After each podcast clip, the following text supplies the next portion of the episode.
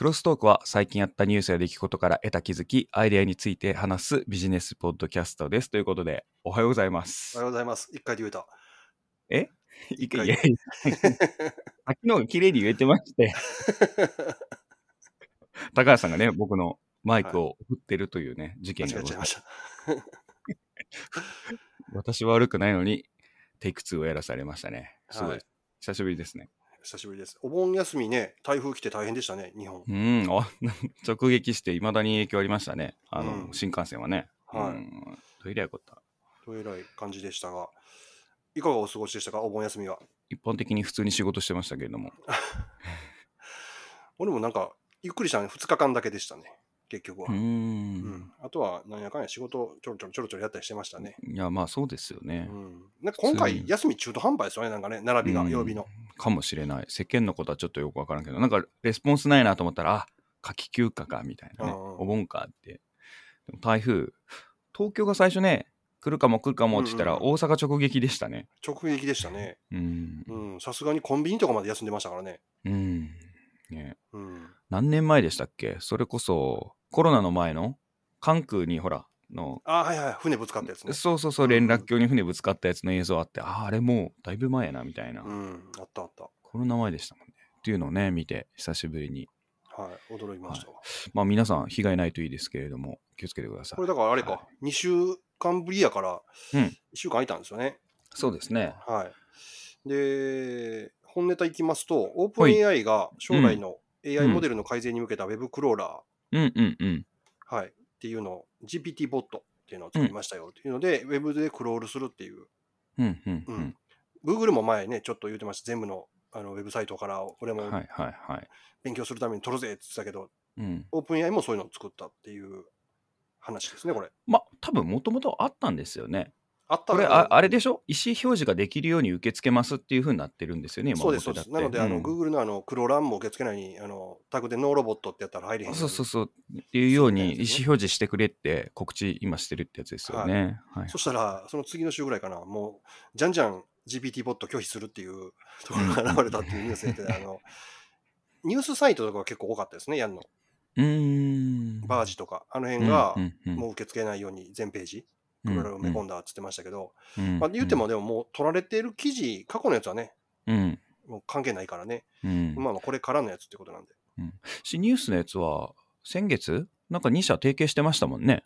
アメリカの方のジャーナルそうそうニュースサイトとののやつ提携もう提携してますからね。う。うんんだから協力するグループと、乗っからないグループと二手に分かれてるって感じですね、完全に。学習に対してそうですよね。うんまあまあ出るでしょうね。うんでもこれも見てもやっぱりちょっと前からずっと言ってる SEO で今までうんうんうん Google が検索順位を決めてその検索順位によってビジネスが変わるっていうのが今度は AI がこれクロールして AI によってレコメンドされるやつでビジネスが変わるっていう世界うんにこれから本当に変わっていくなっていう感じですね。ああそうですね。AI の可読性が高いデータじゃないとね、会社であろうが何であろうが役に立たないと思いますね。はいうんでよくあるのは我々のような IT 企業の方がホームページとかって更新してないこと多いじゃないですか。うんうんうんうんうん。あのホームページを制作する業者ほどホームページ自分のところ作ってないみたいな そうですね。はい、医者の舞踊場みたいなのがあったりするけど、はいあれほっといたら、本当時代遅れのウェブサイト制作業者に思われたりとか、うんうんうんすごい今はもうやってないサービスをやってる会社って認識されたりとかうん。うんうんうん。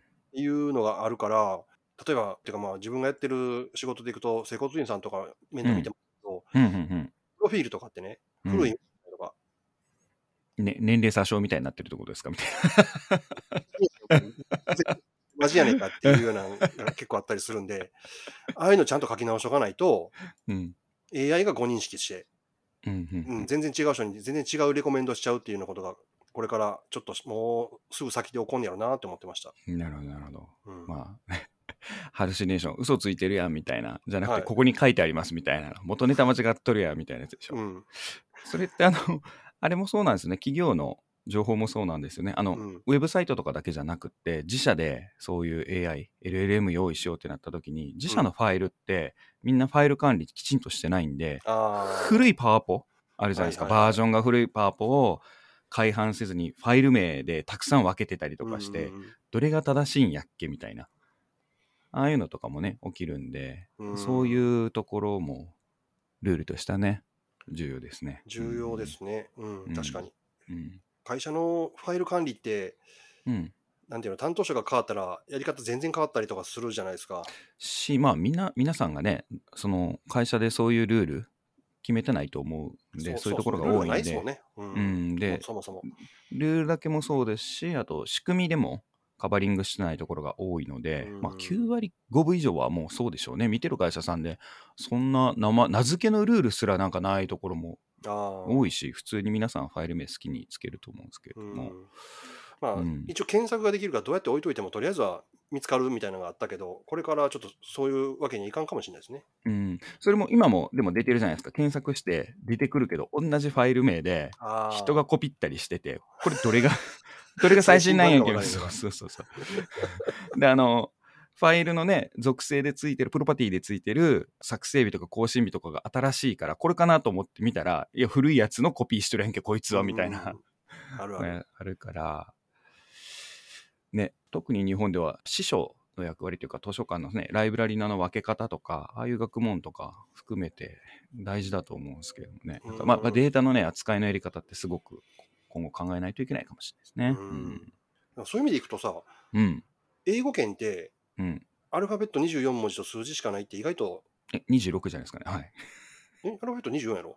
あれでしたっけ？はい。うんと数字ですか、まあまあいいんだけど、うんしかないないやんかだからはい。検索するのに向いてるかもしれないけど日本語ってひらがなカタカナ漢字で英語も使えてってなってくるから本当、うんうんカタカナで書いたのか英語で書いたのかわからんだけで検索できんかったりしちゃいますよね普通にうん。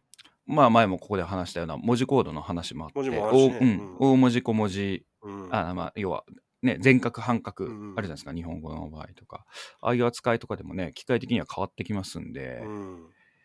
それをカバーしないといけない。で、文字コードで UTF-8 なのかうん。何なのかとか、なんだろうが A は A なのにね、日本語の場合だと A が全然違う文字コード違になっちゃう、うんうとか、っいっぱい種類があるっていうね、うん。ちょっとややこしい話ですね、これ。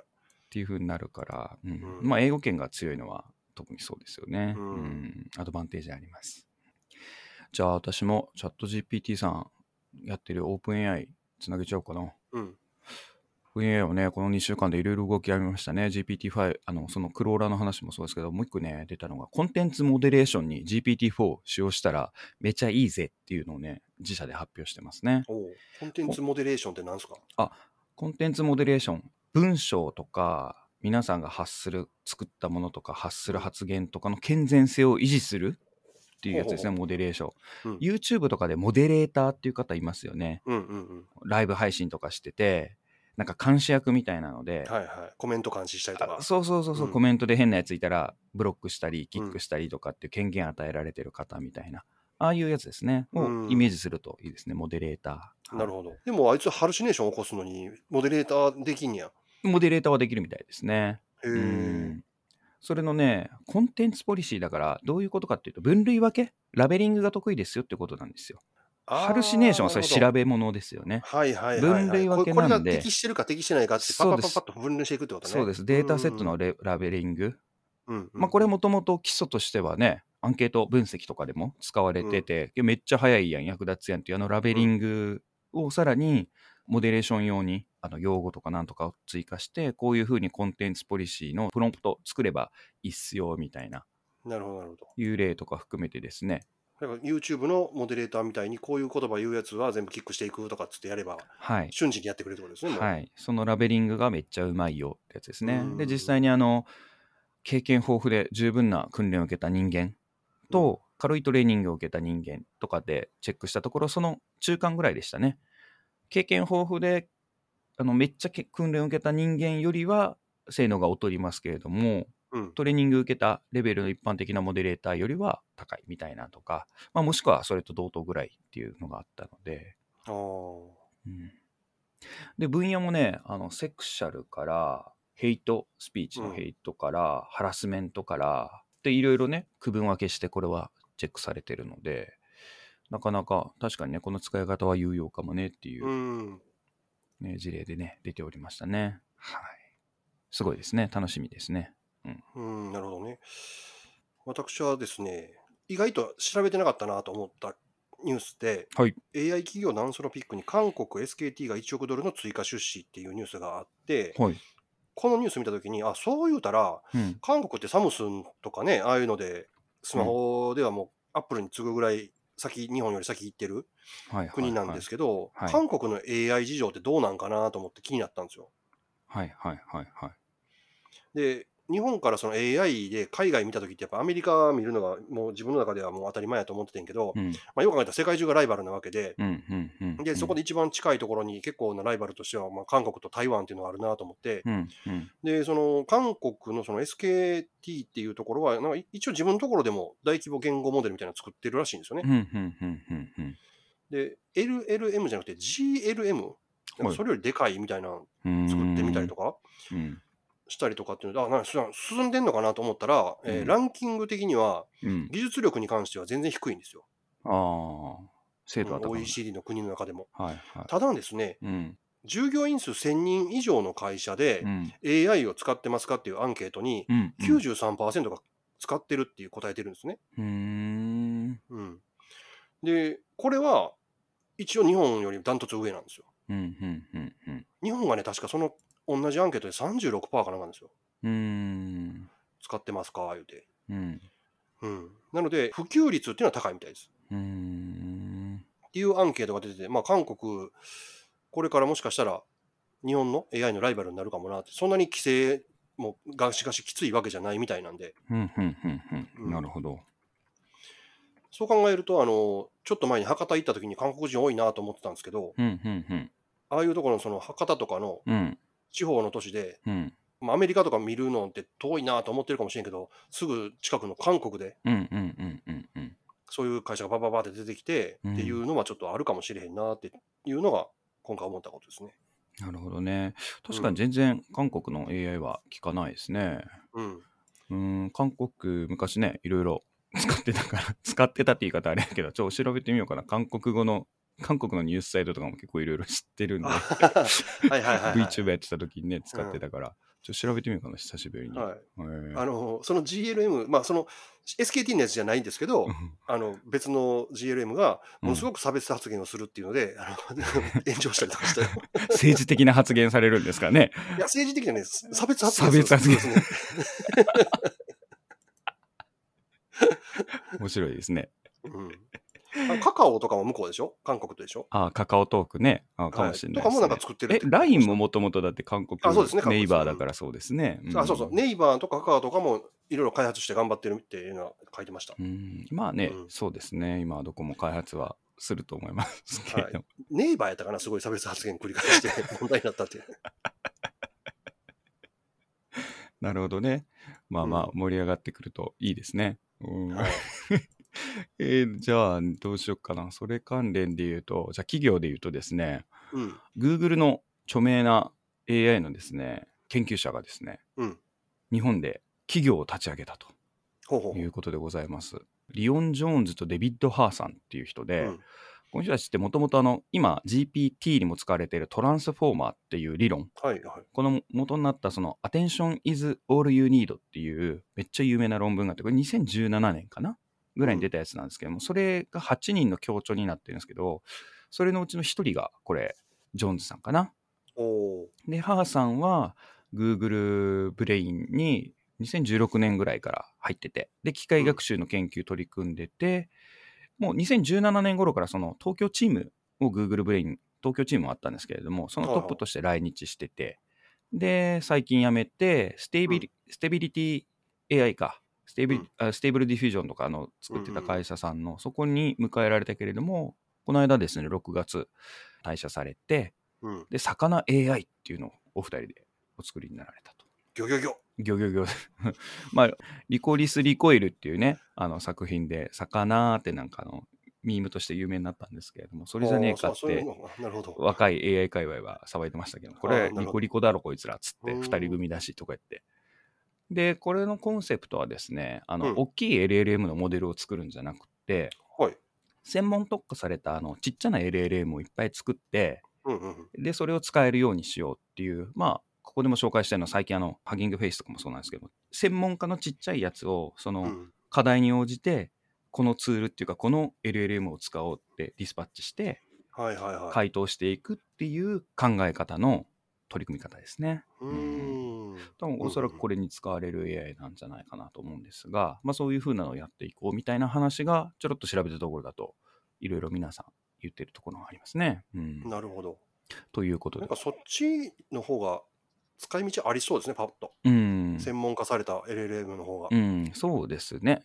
うん結局専門家って今まで我々もね分離してるんで、そこでそれだけ専門できちんとデータも正しいやつでうん。高品質なやつでやってた方がいいのかもしれないですね。で。その専門家同士をうん、今度つなげていって、うん今までその、ね、仕事の分担で前もちょっと言った納品側と営業側うんみたいな感じの、うんうん壁みたいなのを LLM の方で取っ払ってもらうようなそうですね。コミュニケーション取る取らせてはい。やればいいですよね。で論文で出てたようにそれもあの自分でツールの使い方を覚えてフィードバックしてっていうフレームワークも出てる基礎論文では出てるんで、それと一緒ですね。それを自己学習する、ディスパッチする LLM がいるみたいなうんうんうんのでいいんじゃないですかね。ですよねう？んうんそれはものすごく自分俺もイメージできる、うんあのそういう難しい話じゃなくて。うん問題が来たら、なんか全てを答える、ね、一人で答えるスーパーマンじゃなくって、あ、うんこの問題多分あいつとあいつに聞けばいいかな、みたいなとかうんうんうんってやってくれるみたいなね。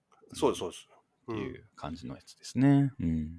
でねその専門家2人がうん必要で、今までやったその専門家同士が人間的に仲悪いとか感情的にどうのこうのあ、そうそうそう、こ感進まないでね。そう。全く関係なくはい。進み、その進むプロセス自体が人間の学びになりみたいな。はい。もう、1言ってる間にね、100文字が返ってくる世界ですから、それをね、感情なくね、やり取りして、うんベストな回を出してくれるようになると。ますます専門家たちはいがみ合ってる場合じゃないですね。はいうんね、コミュニケーションでなんか N 人が増えたら N の事情であ、そうそうそうそう、大変になりますからややこしくなるっていう話やけど、ら。はい。コンピューターが A さんと B, A さんと B さんっていう専門家がおったときに、えー、と C さんっていう間に入る人がおったら、うん。すごい役に立つっていうのを勝手に C さんを作るわけですもんね、コンピューターは。はい、そうですね。まあおそらくそれにディスパッチ専門が C さんだとしたら、さらに D さんをプラスして、モデレーションとか編集したりする専門家がいて、より良い回答にさらにブラッシュアップするっていうのがうんうんうんうんいるかもしれないですけれども、そうですねまあまあ、そんな風なのね、なんか、まるでレゴブロックかのように、このパーツとこのパーツをくっつけてみたいな、うん今、状況には、まあ、発想としてはね、あって進んでいってますね。んそうですね。。なんかい良さそうな感じがします。うんうん。はい、ということですね。面白そうです。すごいですね。もう無限に広がっていきそうやな。まあね、今まで日本に来る科学者じゃないけど、IT の方って、食べ物とうんアニメとっていうそういう文化と でなんか引きつけられてきてたっていうのが、うん。ここにね AI 関連今度はあの法律もゆるゆるですから。それがあって来てくれてるんですか？ほんなら。あいやいやもともとこの人たちは言いましたねさっきあのお伝えしたように Google の、えっはいはいはい。とチーム日本のチームとして来てたりとかなるほど、なるほど。あるので。で、そのまま居続けるってことは AI はやっぱ日本がええっていう判断なんでしょうね、そしたら。うん。ね、やりやすいみたいなところはあるかもしれないですね。うん。まあ、ちなみにその2017年当時に論文書いた8名の方は全部 Google からもういなくなっちゃったということになっておりますので、まあ、新世代の交代かもしれませんが、うん。ね、これはいいか悪いか分かんないですね。はい。うん、ですけれども、まあ、そういうところも付随ふたあの付随する情報としてはありますね。うん。もう俺あとふざけたニュースしかないんですけど、その無限に広がるというところでいくと、はい、あのね、怖い毒蜘蛛がおるみたいなんですよ。はい。すごい怖い毒蜘蛛が、これイギリスのスーパーマーケットでバナナの中におって、おお、うわーっていうので、うんあの驚いたっていう話なんです。これ南米の方にげん、えーっと住んでるもともと雲で、はこの雲がなぜ怖いかというと、この雲のですね、い、うん毒にやられると、うん、なんと無限に勃起するというね。ああ、これはですね、GPT-4 を通してちょっとモデレーション、ね、ラベリング付けしてもらって、セクシャル。セクシャル。いや、なんか、はいやすごい大変な病気なんですよ。その動悸がしたりとか、そのまにひひどい場合は死に至るような病気なんですけど、はいはい、はい。ちょっと一回刺されてもいいかなっていうのをちょっと、いや、しんどいでしょ、これも。しんどいでしょ。だから、次、いえそれ、そう、面白いから勃起だけ取られてますけど、低体温症、霞目、痙攣とかってわけなんです。痙攣してたらもう、その、立ってようがもう何もできない。できないんですよ。まあできないんですけど、4時間以上にわたって勃起するらしいんで、あ、しかもこれ治療しないと勃起不全になるって書いてますよ。あ、そう、そりゃそうですよ。そりゃそうでしょ。やばいじゃないですまあか。あの投与とか、いろいろうんあるらしいんですけど、ちゃんと。うんまあ大体、えっ、と、1ヶ月ぐらいで治るって書いてましたね。うーん。で、これがですね、あ、ごめんなさい、イギリスじゃなかった、オーストラリア、あオーストリアで見つかったんですよあ。オーストリア。ねあうんーでも結構これでかいんですよ、雲自体も。あー、怖っ。怖いですよ。で、だから、そこんなでかい雲が入ってるか入ってへんか、調べてないその品質チェックってどうなんていうね、まず。うん、確かにね。よよくはうん見つからなかったですね、これね。はいうんだって体長約10センチって書いてますよ。でっかいっすね。なんかちょっと前にさ、日本のゴキブリ入ってたかなんかっていうのがありましたよね。あったんですか？あ、うんまあ、虫系はもうブロックしてるから見ないように。いや、これはだから、まずそれが怖いのと、あまあまあ、そのバナナ雲っていうんですって。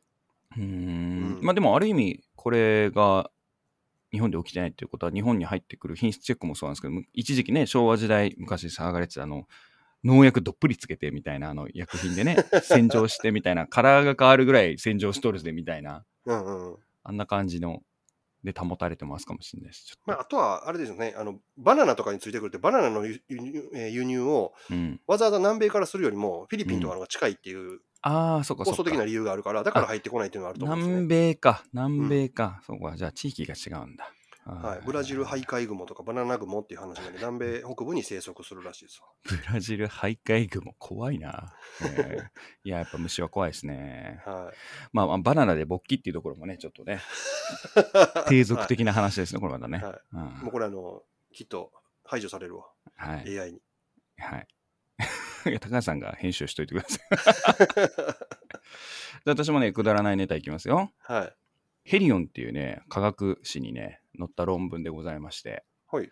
スマホでパズルゲームをする高齢者は20代と同じ記憶力を持つことが判明ああ、でも、今までもあったじゃないですか、認知症改善に効果ありって、ゲームは。はいこれまでの調査でねデジタルゲームをしてることでゲームしてない人に比べて注意力とか記憶力が優れてることも報告されてると、うんうん。まあもちろん弊害もありますよみたいなの麻薬的じゃないけど中毒になってる方とかもいらっしゃいますけれども、まあそんな中でじゃあそういう研究をやられてる方で今回はですねヨーク大学イギリスですね。うん。の方から出ててこれ査読付き論文になるのかな掲載されてるから、うん、科学雑誌ヘリオンっていうのに掲載されましたという内容で。はい。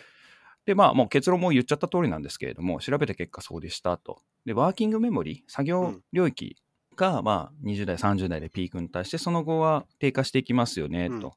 うん、でまあ日常生活の中とかでも仕事でもそのワーキングメモリ一時的な必要情報を保持してうんうん。記憶して、もう必要なくなったら忘れるみたいなこの集中力に必要なものなんですがが必要で、まあ、デジタルゲームを遊ぶ習慣がある人は非ゲーマーに比べて注意力とワーキングメメモリが高いっていう傾向は傾向は報告されてたと。うん。でじゃあこれをアクションとかパズルとかストラテジーとかいろいろゲームの種類ありますよね。はいはい。で認知への機能の影響が異なるかなみたいなのを示唆されて、うんで調べてみたところ年齢に応じてもこれは変わるらしいですね。ああ、ゲームの種類がどれがいいかっていうのは？そうそうそうそう一番適してるか。で高齢者はパズルゲーがいいと。そうなんですか。高齢者っていうのは何歳ぐらいのわ枠なんでしょ60以上ですね60以上から81歳うあの高齢者結構まあ、幅広いな200人弱、うんはいで若年層って言われるのが18から30でこれは切ってありあ。ますね。うんうん、これも200名ちょいぐらいですかね。うん、で若年層うんは逆にパズルゲームじゃなくうん。てストラテジーゲームがいいというこほとでしたね。うん、う。じゃあ、将棋とかもいいかもしれないね、ストラテジーとかやったら。そうですね。はい、従来の類似研究っていうのは、まあアクションゲームばっかりに焦点当ててやってきたらしいんですけれども、まあ、敵に素早く反応するとかターゲットを追跡する注意力とかっていうのよりもそのアクション性よりも今度はそのまた違う計画とか問題解決とかがストラテジーとか、うんパズルとかもいろいろあるじゃないですか、こうしたいああしたいとかでそういうのでちょっとゲームの種類も変えてみたりとかしてるそうで。これ使われてるスマホのパズルゲーロイヤルマッチディズニーつむつむToon Blast だそうです。ストラテジー系三国志なんとかってやつと Lords Mobile ははは。新信長の野望などが有名ですがみたいな、そっち系か。はい、いや、スマホゲームシーンか、そのパズルゲームがどんなんか全然分からへんねんけど。そう。わかんないですけどまあまあ、でもそういうパズルゲーとか、うーん。えーっていうのはいいってことですね。うんまあね、あの、スマホでゲームやってる姿を他人、第三者的に見たら、なんかもうちょっと病的なあれに見えるけどさ、ずーっとスマホ叩いてるだけだからさ、人差し指そうですね。ちっちゃいね、画面のね。でも頭働いてるってことね。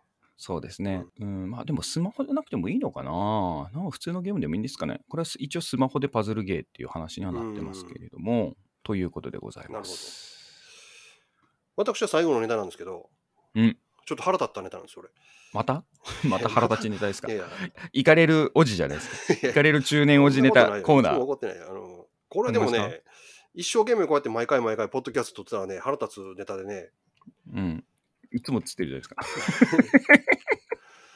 あの、一言も話さずに、ずーっとホワイトノイズを流すポッドキャストが、Spotify で多額の利益を上げていることが報じられるって書いてあって、おー、真似しましょう。はい。ずーっと雨の音とかね、風の音とかみたいな音を、聞く聞く。聞く。波の音とかね、そういうのを流してるポッドキャストが、ものすごく広告料を取ってるみたいなんですよ。ただそのえ、スポッティは言うにはね、うんそういうホワイトノイズのやつって、たびたびうん広告とかが入ってないから、そんなに渡してないよみたいなことを言ってるんですよ。しかもその、我々もみんながうん。波の音とうん。エド・シーランの曲が同じ価値やなんて思ってるなんて思ってないから、やっぱりいいやつを提供して、うんたくさん聴いてほしいから、ホワイトノイズのやつばっかりを例えばレコメンドするとか、そんなこともしないし、そんなことはないよみたいなこと言ってるんですけど。ホワイトノイズを流してるポッドキャストの主ですね、うんうんうんうん。は結構もらってるっていうのをツイートしたりとかですね。いうのをしてるので、やっぱりコンピューターからしたらホワイトノイズやろうが、 Ed Sheeran やろうが分かんないわけで、みんなが聞いてるなーの指標でレコメンドしていくじゃないですか。まあまあ、その、そういうロジックで作られてるんでしょうね。うんうんそそれは、 Spotify の苦しい言い訳やなと思って。うん、なるほどね。でね、えこいつら楽して儲けやがってと思ったらちょっと腹立ってね。ーああ、なるほど。うんいい、賢いですね。賢いっす。あた頭の戦略が、はいも YouTube でもありますもんね、さずっと焚き火のやつ流して、とか ASMR とか、はあんなん、まあ賢いっちゃはい賢いですね。食ってる音だけやから。う、うん、そうですね、うん確かに。そういうやつか。いいですね。は面白そう。じゃあ、それを流す、なんか別媒体ができたらすぐそれを真似すればいいんですい。よ。っはていうか、もうやっちゃえばいいんじゃないですか？日本でね。うん。い。日本の原風景とか。あでもありいいかもしれんな。ゴルフ場とか行ってずっと、うん、うん、あの山の中やから、うん、黙ってプレイしてずっと、うん、うん。一言も喋らずに。で、あの、うんショットの音と、日暮らしとかセミの音がずっとするっていう。うん。あと、ファーってやつでしょだ。からそうそういうのいいよね。あのキャディーさんが言うじゃないですか。ファー言うじゃないですか。あありだと思いますよ。じゃあ、私も最後のネタはね、ゴシップ的な感じ。うん。ちょろっとね、騒がれて、界隈で。まあ、日本もなぜかこれ記事になったり、日本語訳記事が出てたりしたんですけども、チャット GPT の苦境みたいなタイトルみたいなのが多くてですね、はい。はいオープン AI が2020何年までに破産するみたいなはい。釣りの記事が結構出てたんですよ。はいはいはい今週頭ぐらいかな、7日ぐらい前かな、ちょうど台風の時ぐらい。これがね、なんかチョコ会かなんかで出たあの数字とかから見て、AI チャットボットの費用が毎日70万ドル発生してるっていうのが分かおってですね。70万ドルとか7000万円、8000万円ぐらい。はい。うん。ですね。が発生していて、うんいや、このペースだと、もう着実にもう資産が目減りして、うんやっていけなくなるみたいな煽りの記事がね、うん。出たんですけども、これインドかなんかかな、もともとこれを書いたの。うん。なんですけれども、いやいや、待て待てと、冷静に計算しろと、マイクロソフトうん100億ドル出してるぞ、うんつって、それ、それ、それだけで計算してみても、いえいえ、毎日70万ドルっていつ使い切んねんみたいなうん感じやなっていう話になって、なんだよ、これ釣り記事かよ、ふざけんなよ、みたいな。うんしかもその間に収入がゼロなわけじゃないもんね。全然全然ですからね。っていうね、記事だったんですけども、これがなんでそんな瞬間的に騒がれたのかって、やっぱり、妬みじゃないですけれども、思わしくね、思ってない人たちがいらっしゃるのかな、みたいな。うわわ、チャット GPT 危ないぞ、危ないぞって騒いだれ、みたいな、っていうのがあったのかなっていうね、そういうポジショントーク的な感じがあったんだろうとはい。思いつつですね、めっちゃ面白いなと見てましたね。これも一瞬で終わりましたね。うん。ちょっと前のあれみたいな。LK99 やったっけ？なんか、LK99、はい、ありましたね。超電導あれは。物質やったっけ？常温のね、うん。はい、超伝導性を持っている物質ができましたみたいなね。うんあれ、あれ韓国から出てきましたけども、それこそ。ダメでしたね。あれは絶対そのね、詐欺投資のための感じですね。後から考えるとね、そうやって情報を見るとね。ね。うん。でっち上げだってもう今はなってますね。ううんん、皆さん。どこやったっけな？どっかしっかりしたところ、追試験やって結局、ネイチャーが出したのかな？なんかダメでしたみたいなのがあー載ってる気がするんですね。うん。結局あれも、まああれは1週間ぐらい面白かったですけどね、うん騒ぎになって。でもそれで株とかね、もしやってだいぶ儲けてんちゃいます？ほんまに。そうですね。うすげえあ上下してましたよ。うん仕掛けたやつうん、うんだと思いますね。いやーという感じで、お盆休みもこと書かなかったですけれども、はい。うんまあまあまあ楽、しかった。ネタは尽きひんからね、このまま、ポッドキャストで、うんお互い喋りながら、新しいネタ確認して、仕事に行かしてまいりましょそうですね。はい生かしてる人いるんかいな。う。いや、別に我々が行かせればそれでいいだけの話だから。あそうんそう。